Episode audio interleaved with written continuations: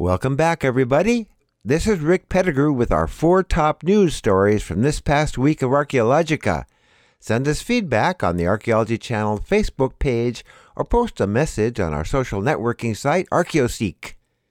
A new study of a site in Argentina shows that the horse became part of Patagonian indigenous culture much earlier than previously understood.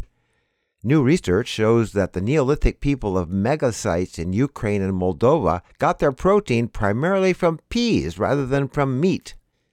Examination of the huge, now submerged continental shelf area off northwest Australia makes it likely that the area was an important focus of Aboriginal settlement for many millennia. And a group of terracotta figurines that came to light in Pompeii show a fond dedication to the goddess Cybele. Thanks to everyone for supporting our subscription platform, Heritage Broadcasting Service, available at heritagetac.org. We now have hundreds of titles you can binge upon on Roku. Please help us spread the word. Again, that link is heritagetac.org. Our tour program, TAC Tours, will continue in 2024 with our second tour of Viking sites in Denmark. Please join us. The link to our tour program is at archaeologychannel.org/tours. And now here's Laura Kennedy with the audio news from Archaeologica. We hope you find this to be a valuable part of your day. Welcome to the audio news from Archaeologica. I'm Laura Kennedy, and these are the headlines in archaeological and historical news for December 24th through the 30th, 2023. Our first story this week takes us to Patagonia, at the southern tip of South America, where new research shows how horses brought by Spanish settlers were adopted by the region's indigenous people. As reported by the journal Science Advances, new analysis of archaeological data shows that the use of horses for hunting, transportation, and food led to widespread economic and social transformations in indigenous culture. Historical records don't document much of this change because Europeans did not settle Patagonia or write detailed accounts of the region until the 1800s. By then, native groups were already using the horse extensively, maintaining herds of impressive size. Detailed analysis of horse bones from an archaeological site in southern Patagonia has now helped fill in the details of when and how the horse was adopted. The new study used direct radiocarbon dating of horse remains, osteology, DNA sequencing, and isotope analysis. The results suggest that the emergence of horse based ways of life was early, rapid, and largely independent of European control. For the new study, an international team led by archaeologists in the US and Argentina analyzed horse bones and other artifacts from the Chorrillo Grande 1 site along the Rio Gallegos in southern Argentina.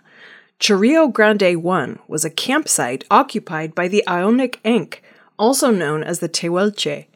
The campsite included many bones, not just horse, but also native game animals such as the rhea and guanaco as well as metal ornaments and fragments of pottery, a rare find for the region.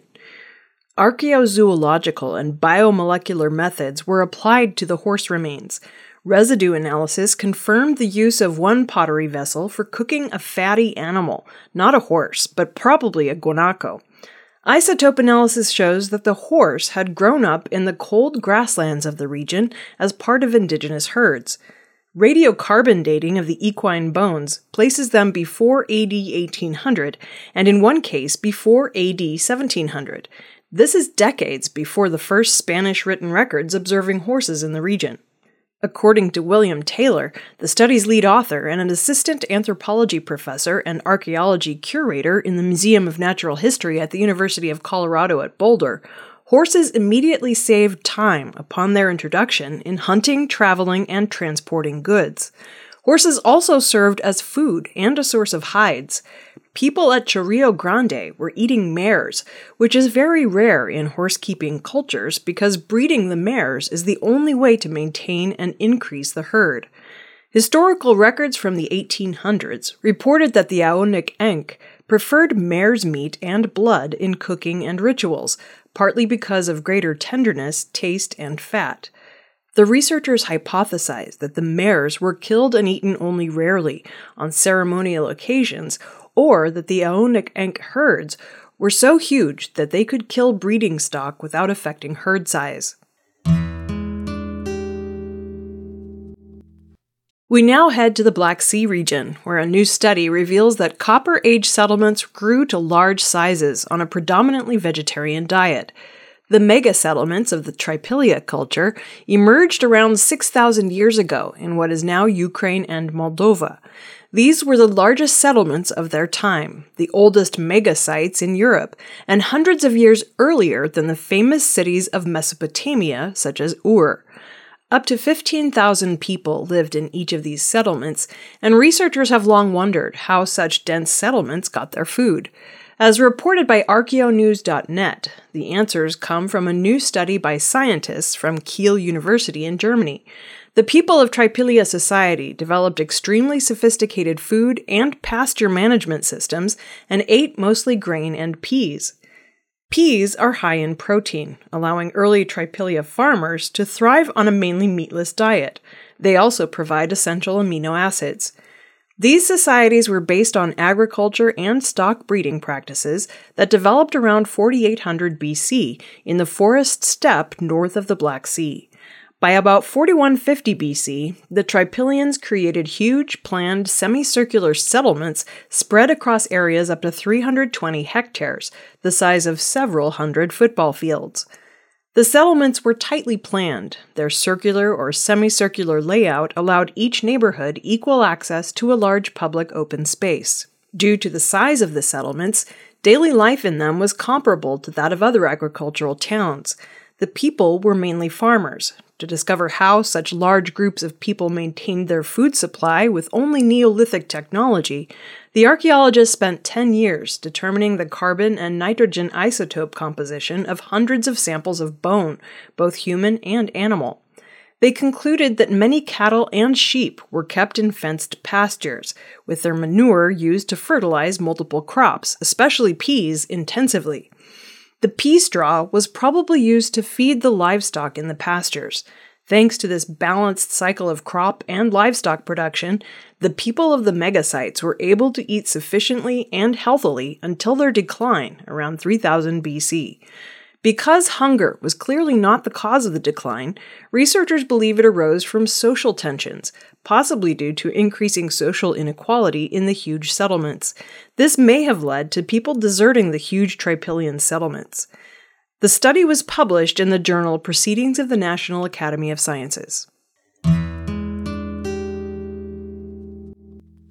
Next, we go to the continental shelf off northwestern Australia, where a new study reveals that during the Pleistocene, the exposed land was occupied, possibly by the first migrants into Australia. Continental shelf archaeology in many parts of the world shows prehistoric use when these lands were above water.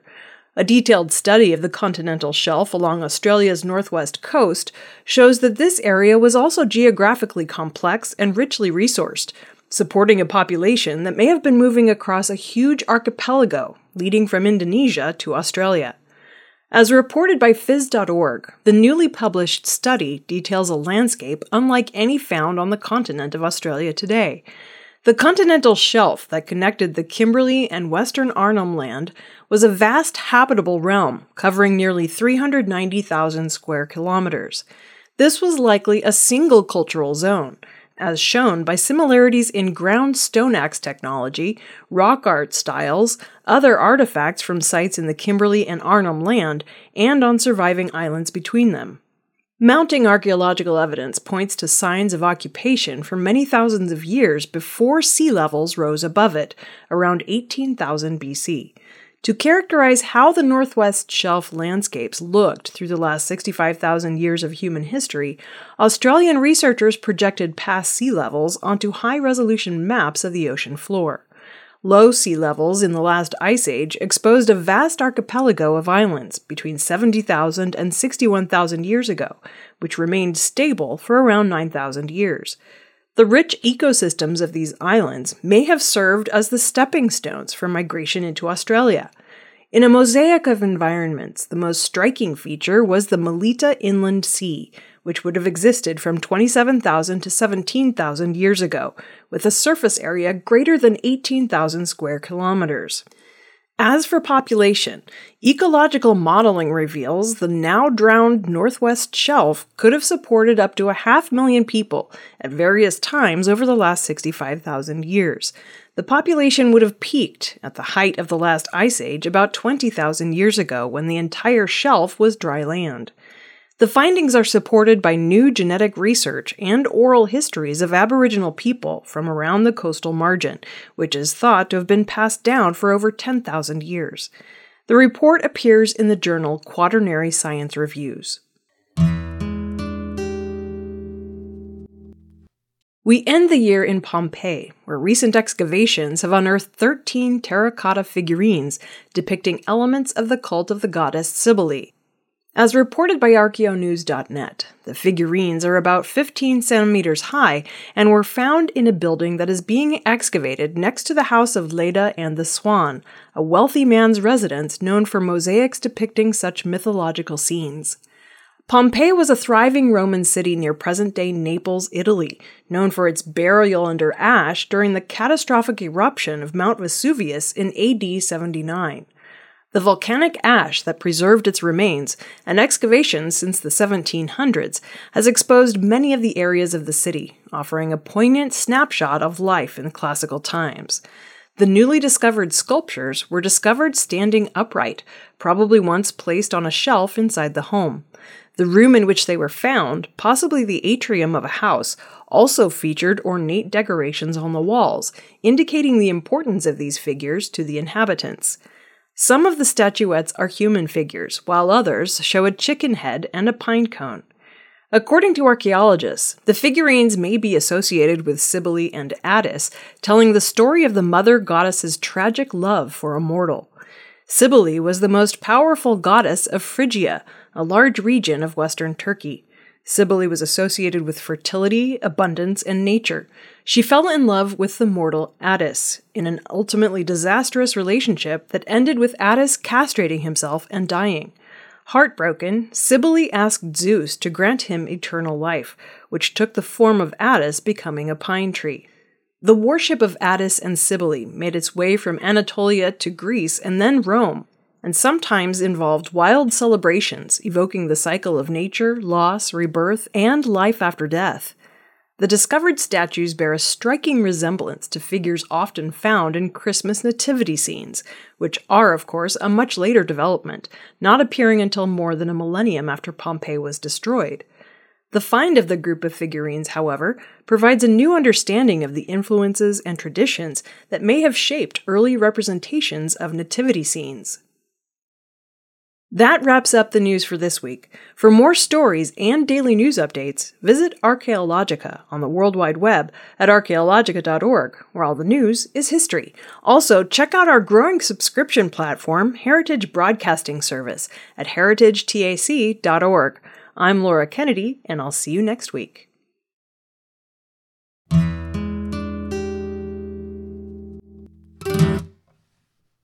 This has been the audio news from Archaeologica, presented by the Archaeology Channel. Be sure to check back with us next week for our next edition. You can spread the word about the audio news by clicking on the Share This link on our audio news webpage, or just by telling your friends.